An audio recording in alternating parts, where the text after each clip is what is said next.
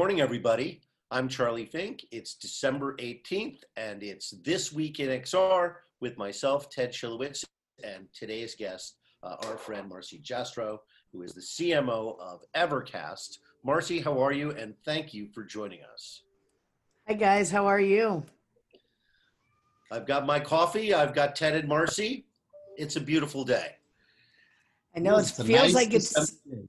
yeah, it feels like I haven't seen you guys in a year. You haven't. How are you all? This is so fun. You do this every Friday? We do this Yeah. every week, whether we want to or not.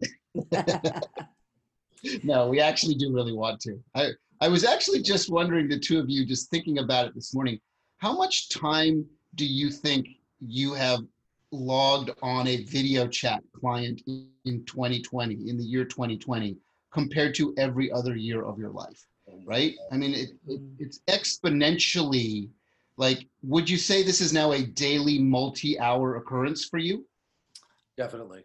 well, for me, because that's what my company is that I sell, um, I am on it. We lead it, huh? Yeah, I, tell uh, us more about that. I'm I'm on it from 8:45 in the morning until 4:45, 5:45 at night. Um, so Evercast is a platform similar to a Zoom, um, only it was purpose built for creatives.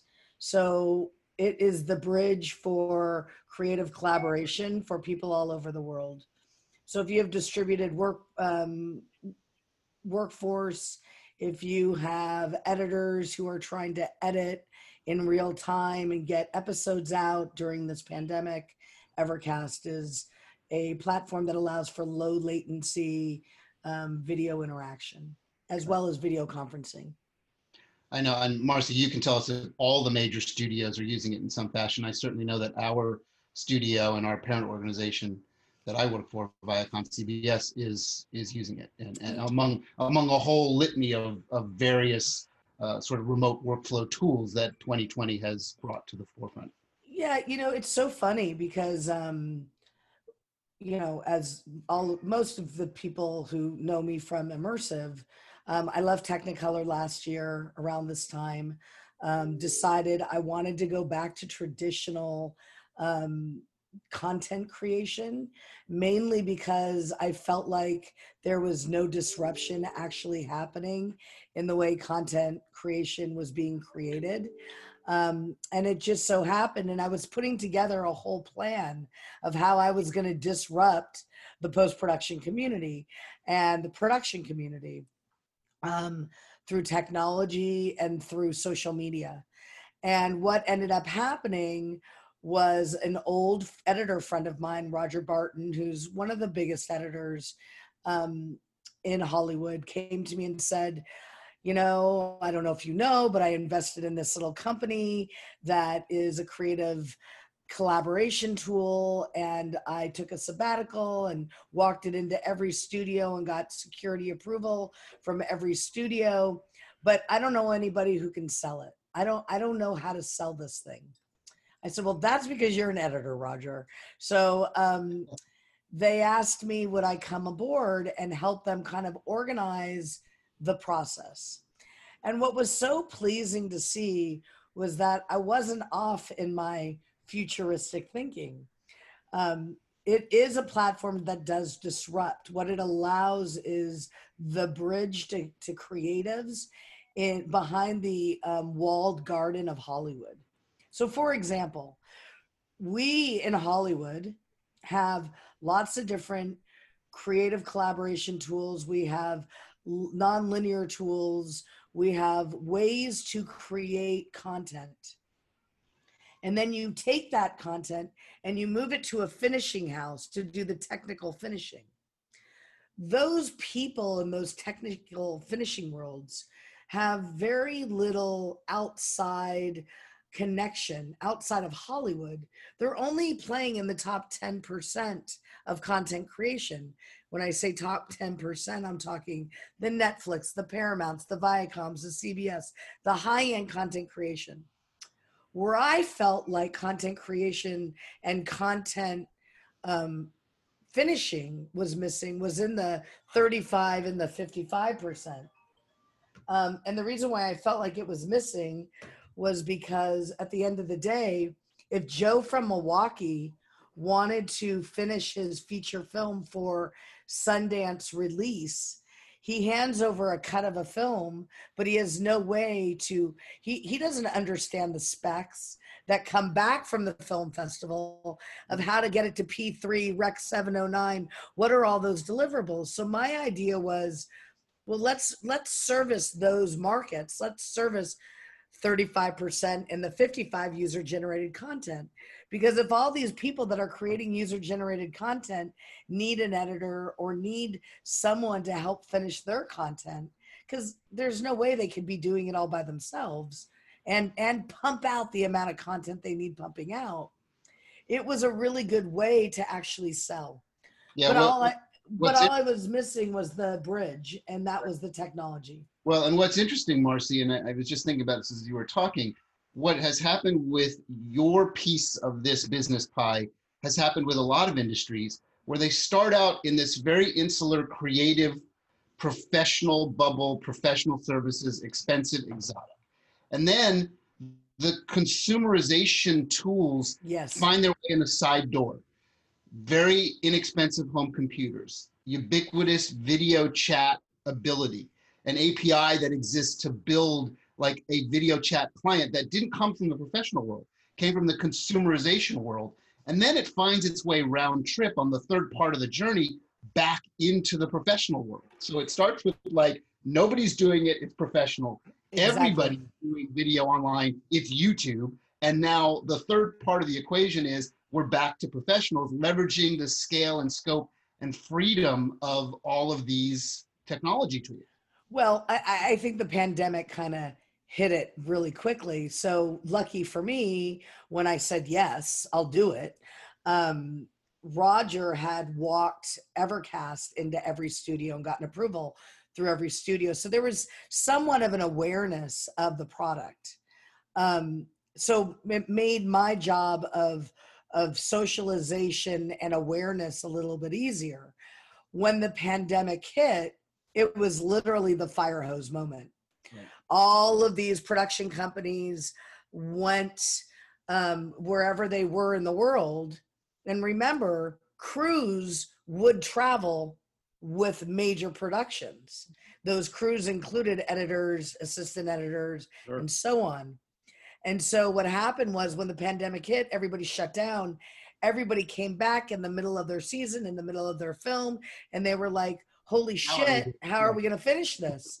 And so I started, it was funny because, like, from I don't know, the end of February to March 10th, we have a mechanism which is so fascinating, also. The way in which entrepreneurs are now using all of these apps and tools to call um, the sales Right. and the modern way to sell. And that was really what my whole thesis was, right? There's a new modern way to sell. I want to understand what that modern way to sell is, how the modern way to attract a client, how do you close the deal? And I want to wrap it into one big job.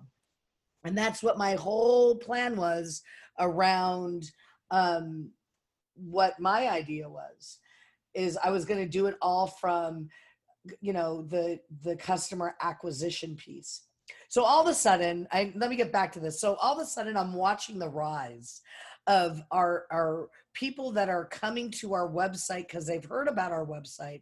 And it literally went from trickling to i don't know 10 to 15 people a day wanting to see our on demand demo or contacting sales to literally hundreds now, my biggest dilemma was, and I think Ted, you and I had this conversation as I was leaving Technicolor. I really wanted to go back to post production.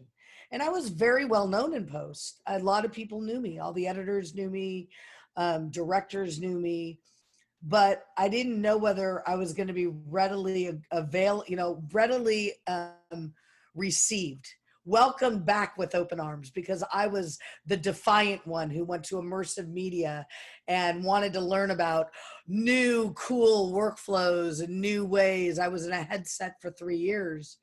Well, what was so cool was my name was on the email once everybody came to the website. And so it was literally a launch back into post production without even trying. Because every friend that I ever knew, or every person I ever worked with, or every editor I ever worked with was like, oh, it's Marcy. We know her. And so that was, um, that's really where it all started. It was kind of crazy and and and actually a beautiful scenario. We kept people, a lot of people working. Evercast um, actually got an Emmy for their remote collaboration tool this year. Um, so it's been one of those years where you're like, wait a second, this was supposed to be not so great of a year, and it hasn't been for most people. That's why I don't like to talk about how how good it's been for Evercast. Well, congrats. That's a great story. Sounds like um, sounds like the pandemic has been good for your business. I think it's been good for a lot of people in the in the entertainment industry where they've been able to continue to work. You know, it's been good for anybody that has figured out how to take something from the physical world and bring it into the virtual world. Yeah. That that's the order of magnitude uh, of looking at what does success look like in 2020. It's things we used to do in person that we do either via a remote delivery layer or a fully digital layer. Um, and, and that is that is the success quotient. yeah. like, been coming for a long time. And, and, you know, people like the three of us have been seeing it for a long time coming, um, you know, with, with streaming media and remote delivery and video chat client and everything becomes I was actually talking to a very large computer company that that we work with a lot, uh, and we were talking about how the computer over the last now call it 50 plus years has continued to make these concentric circles around becoming the cultural relevant and economic relevant point of the entire planet. Yes. And 2020 became sort of the ultimate defining moment of everything that we need to do now needs to run via some sort of compute function that creates a virtual layer, a, a, a artificial layer that starts to feel real. Um, and it has become, you know, a massive economic force. So there we are. Here we are, 2020, doing it Yeah. right now. Marcy, now you're back in the picture business. Don't don't you miss all of us in VR? I, I do. Um, I'm fortunate that people haven't, um, you know, exiled me from the VR world. I uh, was doing a podcast myself with Christina Heller for a while. We did eight episodes, and then um, it got a little messy to to try to figure that out during the whole Black Lives. I mean, it was like one catastrophe after another, and I was like, you know what? Let's let's do our eight episode arc and and and then step back into it. Um, I think that the, what's been really interesting is I learned a lot in immersive. I understood, you know, I learned a lot as it related to content creation in a way that not a lot of people really understood and um, or not a lot of people were doing remember the whole goal of the tech was to take traditional film and television making and then traditional and then look at the game workflow or the game engine workflow and how do you put that together right? Thus creating virtual production. And um, what has been interesting about evercast is it's been placed on some of the biggest virtual production shows that are being built right now. Why is that? Um, probably because i can speak to it in a way where using Evercast, um, where some executives might not want to put on a headset in a virtual production scenario. So, this is kind of a step to the headset for those people that don't want to be in a in, in a, an immersed world. So we're using Evercast a lot for virtual scouting. We're using it a lot for game engine workflows, environments, animation, um, visual effects. And so those people are adopting it and are seeing um, what what people are doing with it in in that world. So this is our uh, last podcast of the year. Ted and I usually just bat around the week's news that uh, catches our uh, attention, uh, queuing, queuing off of my weekly column in Forbes. So we take what the week gives us. Uh, this has been kind of a slow week. Obviously, we're getting into the end of the year. Our next uh, podcast will be on January 4th, right before virtual CES starts. So Mm. that might be worth mulling over for a second. I think CES in Las Vegas was the last time I saw you in the real Marcy. It may have been the I know, right? in the real Ted. We're, we're coming around the bend on a year. Yeah, that's yeah, yeah. Um, wow. But uh, but the two stories I wanted to talk about this week, uh, we touched on Roblox a little bit last week. They pushed their IPO to 2021. I think they just ran out the clock in 2020. Uh, but uh, Rec Room just announced yesterday that they had raised an additional $20 million. For those of you who don't know, Rec Room is a free social VR universe where people are making movies in VR. They're building um, worlds using uh, elaborate tools that Rec Room has created. And of course, there's all the different games that exist in Rec Room right now, from ping pong to I think their most popular game, paintball. Um, it skews very young, younger, I think, than even VR chat, uh, which also, you know, you can easily find yourself surrounded by 12 year olds. Um, I, I think they've kind. It looks like, at least from from their press, uh, and they they don't do a lot of press, uh, but it it looks like uh, from their press that they're embracing that. Mhm. Um, they have, like most VR destinations that are free, uh, experienced tremendous growth this year, as did VR Chat, as did Microsoft's AltSpace. Uh, so, you know, clearly people are going to be spending, as we predicted, a lot of time in social worlds, uh, partly because they're free and partly because there's more and more there. Right. Uh, of course, the, the challenge of social VR is that you have to know who you are, where you are, and what you're supposed to do there. So, Avatar Chat, you know, that always plagued AltSpace. Right? I think it's changed. AltSpace has become more of an adult destination, um, maybe more of a business-like destination than than some of the others. Although still, it's animated. It's full full of whimsy. Um, but um, twenty million dollars, I don't know. It I couldn't divine what their value overall valuation was, but but I've got to think it's probably close to half a billion dollars now. Yeah, it may not be that high. It's probably probably in the low low hundreds of millions. It's probably a 10x off that investment or an 8x off that investment. So call it 160, 170 million. Um, it is interesting you bring up the point about that these these clients that do often have a lot of sameness to them, right? I mean, they they give you a social sort of lobby. You can sort of move around and you can create events and you can be with friends or you can be with strangers. They're all finding their own personality traits now. Yeah. So Rec Room is absolutely. I do not spend a lot of time in Rec Room because it is very much uh, the it's it's the kids' playpen, which is great, and they they need a place to play, and that's absolutely great.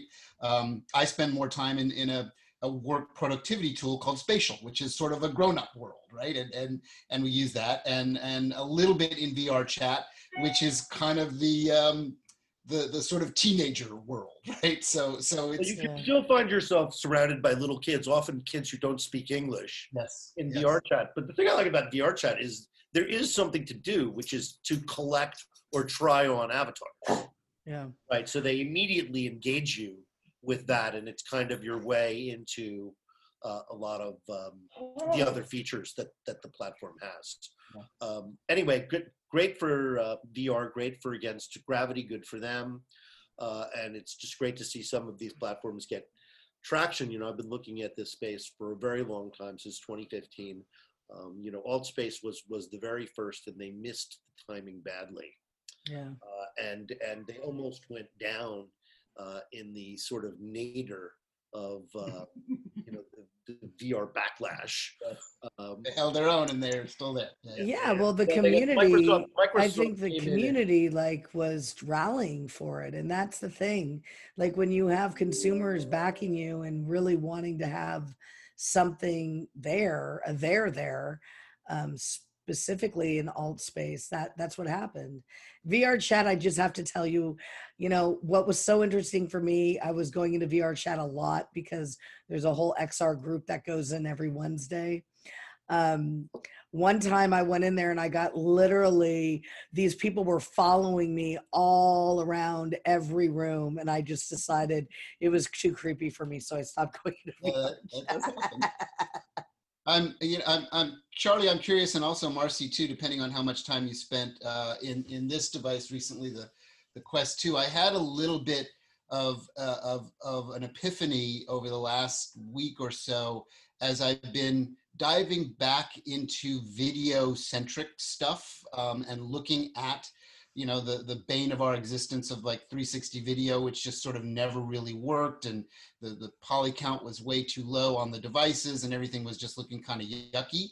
Um, I, I did another revisit in the last couple weeks and I, I tried a couple of live events and I looked at a bunch of interesting there's a there's an interesting series going on of a of a doc filmmaker that is basically just documenting these gigantic urban areas during the pandemic and Mm. what happens to a place like Tokyo that is normally filled with humans and I've been there many times for work and it's empty and Oh, wow. and um, and it's sort of fascinating to watch that in VR as opposed to just on a TV screen because you can really get a sense of the scope and scale and the feeling and it actually brought tears to my eyes like i'm watching empty tokyo in vr and feeling like wow i just got transported back there and now i feel like i'm in the pandemic in downtown tokyo in in, in shibuya and, and, and in akihabara and so forth and so on. Um, but what was interesting to me and i'm curious if you've had this this moment as well is that the video quality is now getting really good. Like it actually looks like video now. It doesn't look like oh the only thing you really should do with this stuff is make cgi graphics and i still know that you know we're still at the very beginnings of our journey Yeah. on these devices. So whatever we talk about facebook executives and facebook big shots and the owners of facebook all sort of like predicting that this is going to be the next social platform and we're all like yeah maybe. Well maybe they were really right. Like they start to understand yes it's gonna it's a long-term investment it's a long-term strategy but over the cycles of how we were able to get computers really really good and really really sophisticated and really really high res and very inexpensive we'll be able to do the exact same things with these sort of head-worn devices. Mm-hmm. And before you know it we'll be watching movies tv shows immersive media in these devices and it will look as good if not better than what we look at in traditional screens. And that moment started to happen for me the last couple weeks it's not as good yet but it is vastly better than it was 18 months ago. Well, of course, the resolution on the Quest 2 really is is enabling that. Um, you know, there's there's no screen door, so to speak, which was the um, right. It just makes a huge difference like i feel like i'm starting to watch this and i'm being entertained by it and i don't have to default into the graphics world of beat saber and Right. recall and all that stuff. I, you know, it's interesting because recently, um, you know, I, I teach a, a course um, called Landscape of Immersive Media. So um, we're basically jumping back and forth from Zoom to, to VR. So we finally got around to talking about 360, of which I have been vocally dismissive since the beginning. I felt like it was content for a platform that had no content. So they were by default the content for early VR and things like the Gear VR. Um, and and since of course the platform has gotten better, we kind of shed 360 and left it behind as as kind of a um, you know a re- weird relative. Um, but you know, hopping back in, uh, first of all, Quill Theater, uh, a free aspect of um, Oculus Quest Store, uh, is something I would recommend to everyone. Uh, There's a lot of fantastic content in there, uh, sort of like um, immersive graphic novels, if you will, uh, as as well as just some fantastic pieces of of dimensional art. The the other thing is that I went into the Felix and Paul channel. Mm. For those of you who don't know, Felix and Paul is a Montreal studio that has probably been the foremost practitioner of 360 video, although, although they do immersive and, and, and many other kinds of technology. Uh, but they're best known for their 360 video of Obama's office. And, um, and so I, uh, you know, I took my class in there and uh, really a lot of that content is quite extraordinary. Yeah. Uh, using the Quest 2, Yeah. and uh, people really, you know, because of course I've got this ongoing focus group of young people who really have not seen a lot of this yet, or if they've had have, it's been very focused on video games. Right. So their response to it was, you know, it, it always fills me with excitement because you know they were like, oh my god, this is you know we want to make movies like that. And uh, and so I think that uh, I think you're right. I think 360 with higher resolution headsets, we may uh, yet see a renaissance of 360 Yeah. as we have seen these social platforms kind of get renewed and you know renewed vigor with a larger audience and better headsets. I'll, I I would say it's a very good possibility we'll see something similar happening with the 360 world and that those companies like Within and Felix and Paul and and I know there are several others who sort of bet the bank on 360 video and, and nearly perished because of it may yet be vindicated. Yeah, exactly. Well, I don't know if it's vindication. I think it's growth, mm-hmm. right? And it's the ability, you know, the whole idea of the very beginning of VR was to learn. And so, as, and we always knew the headsets were going to take time to get better and better and better. But what were the best practices of the creation of the content? How do you do that? What are the best cameras? How do you stitch? Well, now you don't have to worry about the stitching because there's automated stitching.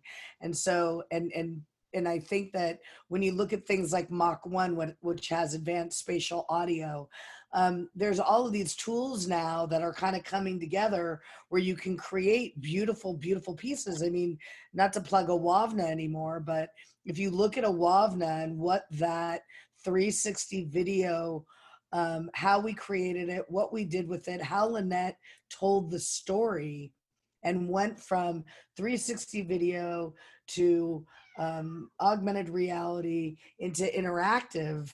I mean, that right there was the whole enchilada. And way before anybody doing any of that. So I feel like there's so much opportunity because the tools are better, because people have been banging on it for it long enough.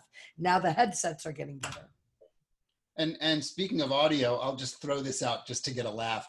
What do we think the right price for a high-end uh, set of headphones should be? Is it really six hundred dollars? No. Just a question for the both of you. So I'm using a Scarlett right now, and even my microphone is a Scarlett, my headset is a Scarlett, and I got a great deal on it, and I can I can hear 5.1 in Evercast all day long. I'm just making a little joke because you, the two of you know, I'm the biggest Apple head on the planet. Everything, you know, in my world is some sort of Apple's esque kind of moment. And even for me, I was like, six hundred dollars for the headphones, guys. Uh, It's a little like, I mean, elitist to the point of like, really? You know, is it really worth like twice what the really good Bose headsets are? I don't know. I just, you know, I mean, Yeah. maybe people that that are using them are like, no, it's way better. But I just find it hard to believe. I don't know. I, I don't see a lot of people using headsets. I mean, or head earphones. Well, because we don't fly on airplanes anymore, right? well exactly but like when i mean again i'm on the i'm on a platform all day long video conferencing and most people don't outfit their whole world the way Yeah, i would do like to have. I mean, you have stuff on your ears. When we do, Charlie and I do podcasts. We have our microphones, but we just use the the audio, the speakers of the yeah of the computers. There's nothing going on here that requires any high-end audio, although our producers have often complained about the crappy quality of our mics. So we had Yeah, but we got better. We're we're, we're, we're doing We have better. our- we better our game to show them we were serious about this. So, in fact, that's we're we're coming to the end of our half hour. But Ted, Ted and I have been doing this since August. So there's five months of of building up this podcast and trying to see if there's a there there. And uh, I think we're we continue to do it not because we've built a huge audience, but just because we like hanging out on Friday morning and uh, Yeah. shooting the shit about what's going on in XR. Uh, continues to be, I think, one of the most exciting aspects of uh, new technology, and, and I think is uh, going to continue uh, to disrupt and augment a lot of the things that we do. So, um, Ted, have a great new year. Marcy, it was fantastic to see you. I miss Oh, you. good seeing so you guys much. i miss you guys too Um, yeah, hopefully in a in a few months we will all be together in the real. We will not be together. In okay wait i have to ask you Yeah. are you guys gonna go vaccine or no vaccine Oh hell yes. 100 percent vaccine. Absolutely. Uh, I mean, I'll be first in line. I, I can't take this shit anymore. I I- can't either. I'm I, done. you know, we're all roughly the same age. I think we've all had vaccines our whole lives, Yeah. and we all live to tell the tale. And it, it will make 2021 different than 2020. And I That's think right. everybody needs a different 2021 than different 2020. On that note, I just want to say, you know, thanks to That's everybody. a, that's a great note to go out on, Ted. Thanks, Yeah. everybody. We'll see you January 4th. Bye.